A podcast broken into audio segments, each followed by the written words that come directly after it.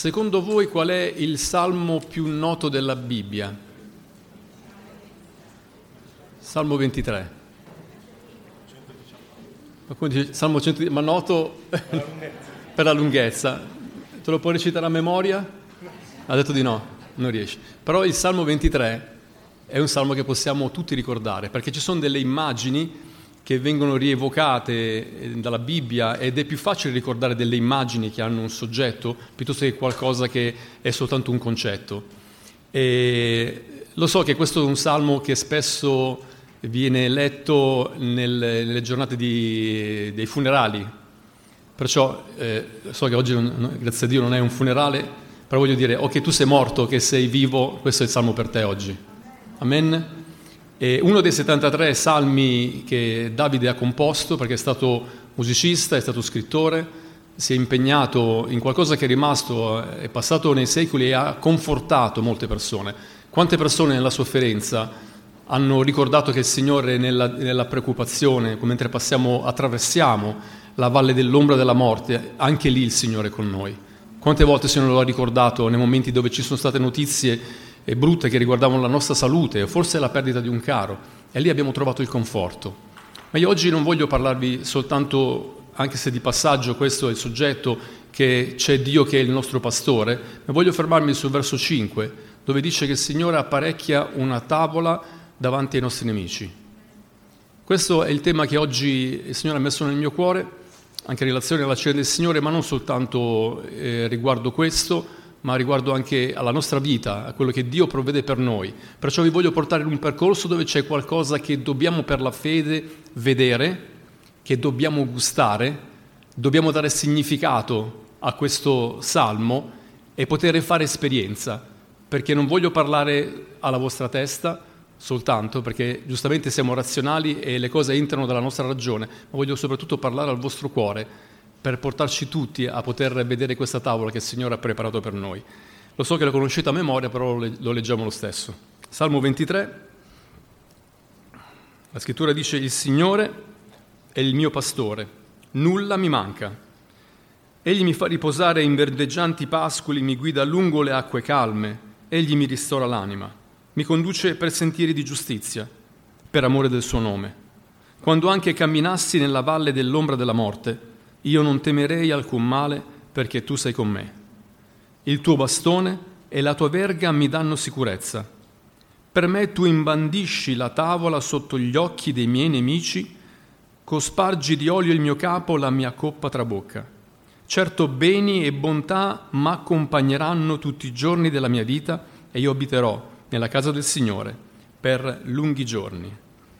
Passando i primi quattro versi che conoscete chiaramente bene, dall'occupazione e la preoccupazione del pastore che viene descritta qui chiaramente da un pastore, perché sappiamo che Davide ha fatto il pastore come mestiere, serviva suo padre con questa attività, viene preso proprio dietro il gregge eh, quando è stato chiamato per essere un re. Ma passando da questa esperienza che Davide può descrivere in prima persona, l'amore che il pastore ha verso le pecore, la dedizione, la preoccupazione di trovargli i pascoli giusti, le acque calme dove la pecora non può cascare dentro e magari annegare. E passiamo a una scena che è un po' più avanti, nel verso 5, come vi accennavo prima.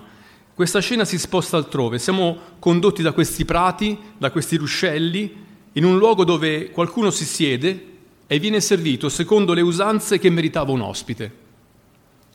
Perciò ecco che Davide riporta questa figura esterna a una figura interna e mi colpisce tanto il fatto che eh, Davide parla di una tavola e parla anche di nemici. Quando si parla di nemici si parla di guerra, si parla di armi, ma qui si parla di una cosa strana, cioè Dio stesso apparecchia una tavola sotto il cospetto dei nostri nemici. Voi sapete quali erano i nemici di Davide? Il primo tutti lo sapete, e lo tolgo subito, Saul. Poi c'era Aitofel, e c'erano alcuni della casa di Saul, perché era stato portato via secondo loro quello che era il regno nella casa, nella casa di Saul. E c'erano tanti altri, addirittura intere città sono diventate sue nemiche, paesi, eh, re, eh, Filistei, possiamo ricordare uno fra tanti i Filistei. E mi sono soffermato eh, perché Davide si preoccupa sempre dei suoi nemici. Se voi leggete i salmi, lui menziona sempre il nemico e dice Signore liberami dai miei nemici, tu sei la mia forte rocca, io mi rifugio in te. Spesso doveva nascondersi per non andare a finire sotto la lancia di, di Saulo, sotto la sua spada. Perciò ha vissuto fuggendo per, alcuni dicono, buoni vent'anni prima di poter veramente cominciare a regnare. Ma questi nemici che aveva Davide non sono i nemici che abbiamo noi. Io non ho mai visto Saul corrermi dietro con una lancia, perciò nessuno di questi nomi eh, passa nel tempo per poter essere un nemico oggi per me. Allora ho pensato questo, gli uomini cambiano, ma il problema è il problema del male. Qual è oggi il nostro nemico? Qual è oggi il problema? Chi è oggi per noi il nostro nemico? E chiaramente potremmo dire subito il diavolo. La parola diavolo si trova nel Nuovo Testamento, ho cercato diavolo e nell'Antico Testamento non c'è niente. Comincia da Matteo in avanti e parla del diavolo con la tentazione di Gesù. La scrittura dice che ci sono delle forze, delle potenze, dei principati, abbiamo già parlato di questo nelle domeniche scorse, e per questo motivo dobbiamo prendere la nostra armatura. Perciò esiste un male che ancora oggi travalica i secoli, indipendentemente dalle persone, porta ad essere il nostro nemico. E non ha a volte un nome preciso, qualche volta ce l'ha, ma mi sono chiesto qual è il mio nemico oggi. Il nemico è tutto ciò che ti avvelena. Il nemico è tutto ciò che ti vince. Il nemico è tutto ciò che ti domina. Se vi ricordate, Dio interviene eh, verso Caino, in Genesi 4, il verso 7, e gli dice questo. Caino, se agisci bene, non rialzerai il volto, ma se agisci male, il peccato sta spiandoti alla porta e i suoi desideri sono rivolti contro di te, ma tu dominalo. Questa non è una persona, non ha un nome. È più facile combattere con uno che si chiama Golia, che è identificabile, sappiamo l'altezza, sappiamo le sue armi, quant'altro. Davide affronterà Golia, ma qui c'è qualcosa che va al di là di un nome. È proprio quello che è il male che sta cercando di portare via la nostra serenità e la nostra salvezza. Che cos'è il male? Il male è qualcosa che ti odia. Sapete che una volta la parola amicizia significava eh, all'inizio essere amico negli affari, perciò tu mi eri amico se tu condividevi con me gli affari. Poi significava anche socio in guerra, quello era l'amico che combatteva con te. Oggi amico è qualcosa invece che condivide con te emozioni, nel nostro secolo è questo. Chi è il nostro nemico? È quello che gioisce delle mie disgrazie. Quando c'è qualcuno che è contento quando tu stai male, quello è il tuo nemico. Un nemico è chi rimane indifferente al tuo bisogno. Questo è il tuo nemico, perché non soltanto le azioni cattive come l'odio e altre cose molto attive possono essere il tuo nemico, ma ci può essere anche l'indifferenza. Non mi importa come tu stai. Il nemico sono le prove che non sono superate. Quando le prove le superi, diventi più forte e diventi più puro. Ho letto qualche giorno fa che le prove superate sono come la carta vetrata del cielo. Se, se immaginate il lavoro che fa la carta vetrata, è quello che fa la prova quando tu la superi. E ho segnato alcuni passaggi nella Bibbia che ci portano a poter considerare ancora questo. Giacomo 1 verso 3, ho lasciato alcuni passaggi alla regia, manda quelli che ti chiamo perché alcuni non li, non li citerò. Giacomo 1.3 dice sapendo che la prova della vostra fede produce costanza. Le prove le permette Dio. Dietro ci potrà essere anche, come sappiamo dalla storia di Giobbe, Satana che vuole provare a Dio che tu cadrai. Ma quando si finisce quel libro, dopo tutto quello che comunque passa a Giobbe e le parole che sbagliate anche che possiamo leggere nel testo, vediamo un uomo vittorioso. E per Giobbe è stata come la carta vetrata che alla fine ha potuto fargli dire, prima avevo sentito parlare di te, ma adesso i miei occhi ti hanno visto. È stato tolto quello che era comunque forse non tanto noto neanche alla vita stessa di Giobbe, perché sapete quando arrivano le prove viene fuori veramente quello che c'è dentro il nostro cuore. Mai come quando siamo stati veramente male e abbiamo avuto quella prova che è proprio la prova della vita, abbiamo cominciato a vedere nero ed è uscito fuori quello che è dentro di noi. A volte racconto questa storia. Un missionario era, era stato mandato in una nazione straniera, si era veramente scoraggiato Dopo un primo momento di grande gioia nel poter affrontare quello che è il suo compito, arrivò ad ammalarsi in maniera molto molto pesante. Il lavoro non andava bene, spiritualmente non andava bene niente ed era entrato in una fortissima crisi spirituale. Un uomo di Dio andò a trovarlo, non so quale fosse il suo ruolo, potrebbe essere un pastore o qualunque altro membro di chiesa, non so questo, non voglio aggiungere nulla di più di quello che ricordo. E quest'uomo andò a trovarlo, lo sentì parlare e quell'uomo tirò fuori tutta l'amarezza del suo cuore. A un certo punto quest'uomo chiese un bicchiere e lo riempì fino all'orlo. Quello pensò che avesse sete. Invece a un certo punto tirò un pugno sul tavolo e l'acqua viene fuori da quel bicchiere. Questo missionario lo guarda come se fosse un pazzo e credo che anche noi l'avremmo guardato così.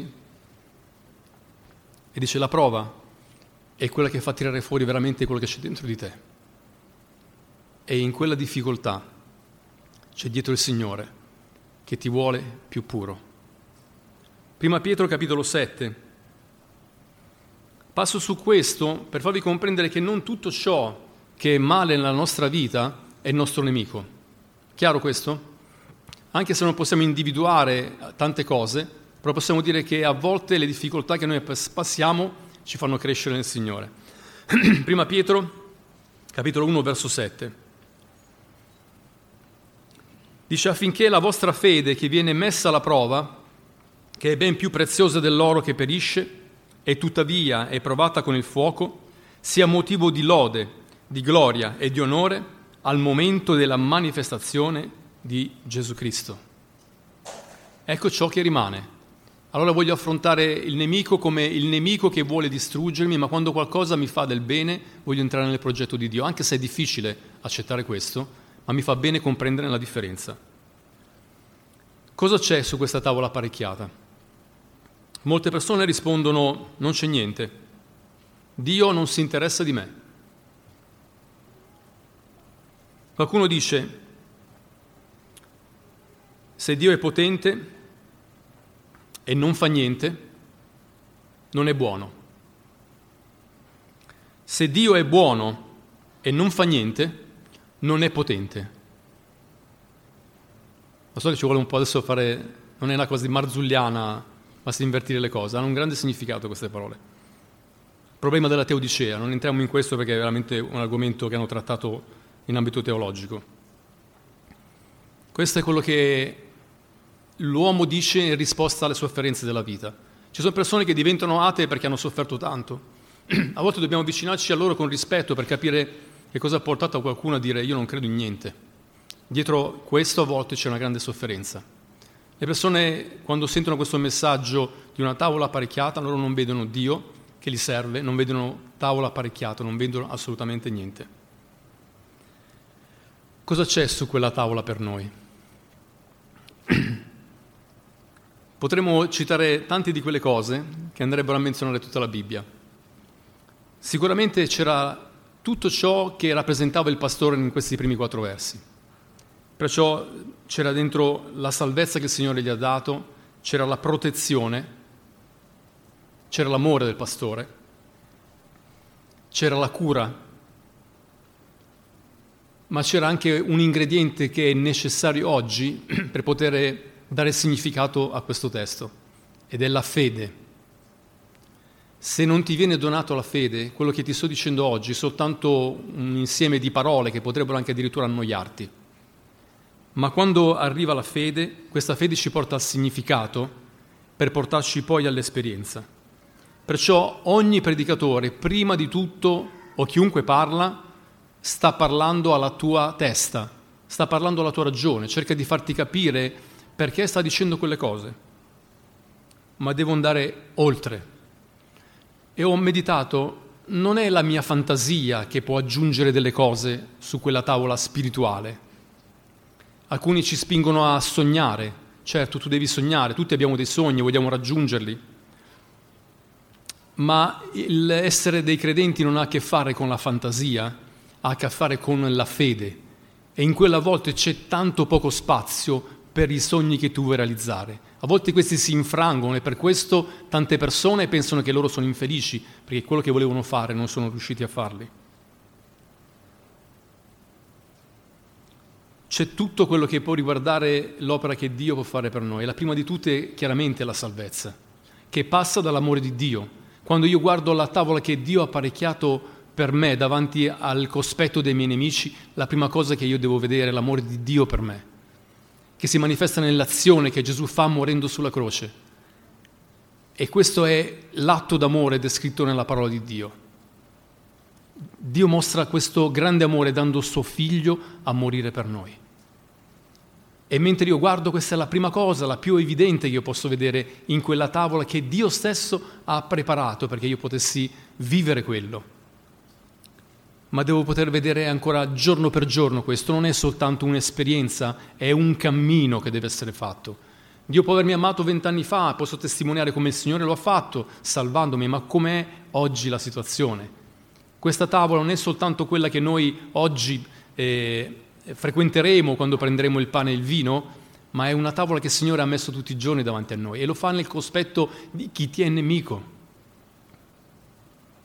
Lo fa proprio davanti a loro, perché mentre loro hanno detto non ce la farà, cadrà, sarà vinto, il Signore dice stai tranquillo perché io sto apparecchiando, io sto apparecchiando una tavola per lui e per lei e ce la faranno. Non importa quanto tu sei arrivato all'orlo della tua caduta, l'importante è che il Signore arriva e ti salva, come faceva il pastore quando doveva intervenire, quando arrivavano animali feroci per portarsi via le pecore. E mi sono fermato proprio a questo, in una domanda che ci deve portare ancora di più in profondità in questo testo. Che cosa sto gustando della tavola che Dio ha apparecchiato? Parlando di cose spirituali avremmo potuto allungare questa lista. Però il vero problema che dà senso e significato a quanto stiamo dicendo, ma cosa sto gustando oggi io di ciò che è spirituale?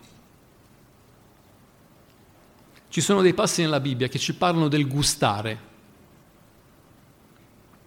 e mi hanno colpito e voglio leggerli con voi. Sono pochi versetti. Uno si trova in Prima Pietro, capitolo 2, i primi tre versetti.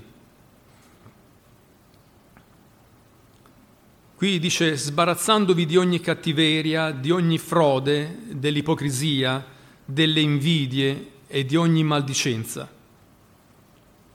Come bambini appena nati, desiderate il puro latte spirituale, perché con esso cresciate per la salvezza, se davvero avete gustato che il Signore è buono. Vedete come questa parola gustare che il Signore è buono ha come azione qualcosa che bisogna togliere e qualcosa che bisogna realizzare. Sei un bambino appena nato? Allora prendi il latte. Dopo tanti anni di fede, qualcuno ha difficoltà a portarti però più avanti, se non ti mangi qualche bistecca. Però è giusto che partiamo dal latte, le cose principali della fede, quelle che io devo ancora far diventare mie. Lo so che in un momento di zelo tu potresti essere chiamato a diventare missionario in Africa, però tu devi sapere che prima di andare lì ci deve essere una convinzione dentro, una preparazione per poter poi essere efficace in un, in un servizio così importante. Nulla togliendo che qualcuno l'ha fatto anche di impeto e è andato, Dio lo ha anche usato. Perciò desiderate quello che c'è sulla tavola del Signore. E se avete gustato che il Signore è buono, questo è proprio qualcosa che diventerà vita dentro di voi e il tuo nemico starà lì a guardare, perché mentre il nemico della nostra anima ha detto è decretata la fine di tutta l'umanità, guardatevi intorno. Non so quanti di voi sono ottimisti su ciò che vede e non voglio entrare in questi discorsi generalisti. però c'è ancora una predicazione dell'Evangelo che può cambiare le cose, far nascere di nuovo le persone e mettere in contatto con la potenza del bene, perché il bene c'è ed è l'unico che è in grado di poter vincere il male. E gli altri due versetti sono in ebrei, dove si parla di gustare e di solito sono messi in relazione a qualcuno che cade, ma su questo ci entrerò un'altra volta. Ebrei 6, verso 4 e 5. Infatti quelli che sono stati una volta illuminati e hanno gustato il dono celeste e sono stati fatti partecipi dello Spirito Santo e hanno gustato la buona parola di Dio e le potenze del mondo futuro, guardate che qua c'è un'opera che è iniziata in qualcuno che viene definito un credente. Poi lì più avanti dirà che questi tornano indietro. Ma voglio dirvi, qua in questi passaggi sta parlando di qualcuno che è stato illuminato, che ha gustato il dono celeste, che è stato fatto partecipe dello Spirito Santo. Io posso dirti che su quella tavola c'è anche la presenza dello Spirito Santo, ma se non sei fatto partecipe, tu potrai con la tua testa dire ho capito, ma non, potresti non averlo realizzato, potresti non avere gustato il dono celeste, potresti non avere gustato la buona parola di Dio, potresti non avere gustato le benedizioni del mondo futuro, perché oggi il Signore ci dà benedizioni che sono in piccola percentuale ciò che Lui ci darà la sua presenza. Perciò qui dice c'è una persona che ha fatto un'esperienza e poi è caduta, ok? Però vedete come qua c'è un percorso dove non c'è una conoscenza soltanto intellettuale, non c'è un sogno da realizzare, per molti anche che è un'utopia, ma c'è qualcosa che devi poter gustare. E come posso farlo? Alcuni sono disperati, io vorrei avere la fede che avete voi, ma non riesco a entrare in quello. Questo è un dono di Dio. Puoi anche andare al Signore in questa sera e dire, Signore, io quando mi hanno parlato di una tavola apparecchiata ho visto soltanto un piatto, ho visto le posate, ho visto il pane, il pollo, ho visto tutte queste cose, ma non sono riuscito a vedere niente di spirituale per me. Questo è un messaggio spirituale. Perché Dio non è mai sceso davanti a Davide a apparecchiare la tavola di fronte a Saul o davanti agli altri. Gli sta dicendo io provvederò per te. Devi poter guardare in quello che io sto facendo nella tua vita e devi farlo diventare tua esperienza. E Davide diventerà un uomo di esperienza con quelle che sono state le sue vittorie, con ciò che è stato anche la sua caduta, che non viene nascosta nella Bibbia, viene messa nel primo capitolo di Matteo, come Davide, quello che ha preso la moglie di Uria, lo Itteo. Eppure Davide viene chiamato l'amico di Dio, perché ha saputo ritornare al Signore e ha chiesto aiuto. Perché su quella tavola ha trovato il perdono di Dio e la sua misericordia. Dovremmo passare ore a parlare della vita di Davide, trascorrendo dalla sua chiamata fino alla sua morte. È una storia molto bella da una parte, tragica dall'altra, ma abbiamo visto come il Signore è rimasto sempre con lui, perché Davide si è sempre, rimasto, si è sempre rimesso a quello che è la volontà di Dio nella sua vita. E quando ha guardato verso di lui, l'ha sempre visto come il buon pastore e per lui nulla gli è mai mancato anche nei momenti più tragici della sua vita e ce ne sono stati veramente tanti. Perciò noi oggi vogliamo chiedere allo Spirito Santo di poter aprire i nostri occhi. Ho detto soltanto alcune cose che io avrei messo su quella tavola, ma oggi avete bisogno che lo Spirito Santo possa parlare al vostro cuore. Sei una persona religiosa nel termine più brutto della parola, perciò una persona che frequenta una chiesa o sei qualcuno che vuole fare sul serio con il Signore. Che differenza c'è? Io posso essere religioso, entrare dentro una chiesa, eh, offrire dei riti, possono essere cattolici, evangelici, non so di quale altra denominazione, ma poi non, non poter vedere ciò che è spirituale per la mia vita e avere un rapporto congelato con Dio. Oppure io oggi posso dire, Signore, ho bisogno che il tuo spirito mi possa rivelare cosa tu hai messo per me su quella tavola. E quando riesci a svuotare il tuo cuore, perché a volte non c'è spazio per poter ricevere nulla, perché siamo così pieni delle nostre cose. Non è vero? Quando siamo stati arrabbiati abbiamo avuto bisogno di tirare fuori tutta quella rabbia e quando abbiamo trovato qualche amico che ci ha ascoltato ci ha aiutato per non esplodere e sapevamo che non eravamo contenti.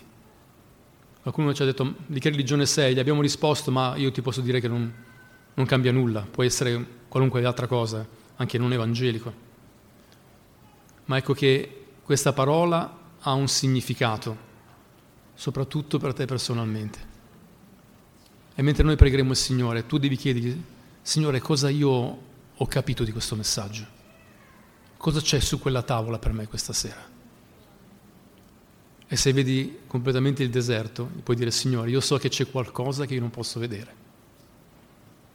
Chi è stato indottrinato c'è qualcosa che conosce, ma c'è qualcosa che non ha sperimentato. E anche questo non va bene, perché quando c'è qualcuno che ti invita a tavola, devi onorare la tavola. E lo sanno bene le persone che ti invitano al sud. Te lo devi mangiare, perché in il modo poter onorare chi ha cucinato. È tornata a casa con 5 kg in più. Allora ci eleviamo sopra questa benedizione che il Signore ci ha voluto donare in questo giorno e voglio veramente di, chiederti di, di, parlare allo Spirito Santo in questa sera. Dire Signore voglio che tu parli direttamente al mio cuore. Non so qual è il bisogno della tua vita, siete veramente tanti con esperienze diverse ma voglio che oggi questa parola abbia significato per te e che si possa tramutare in un'esperienza che potrai capitalizzare nella tua vita per poter fare parte agli altri. Non raccontiamo storie di centinaia di anni fa, che potrebbero sembrare delle storielle, raccontiamo qualcosa che diventa per noi spirito e vita. Per concludere voglio leggervi un altro passo del Nuovo Testamento perché questo passo è altamente cristologico Sappiamo che eh, Gesù eh, si è presentato come il pastore delle pecore, vero? Ma ha detto qualche cosa in Luca 12:37 e servirà per poter ancora eh, portare questo messaggio escatologico fino alla fine, quando il Signore deve tornare. Guardate cosa è scritto in questo, Luca, questo versetto di Luca 12, verso 37. Beati quei servi che il padrone arrivando troverà vigilanti. In verità io vi dico che egli si rimboccherà le vesti, li farà mettere a tavola e passerà a servirli.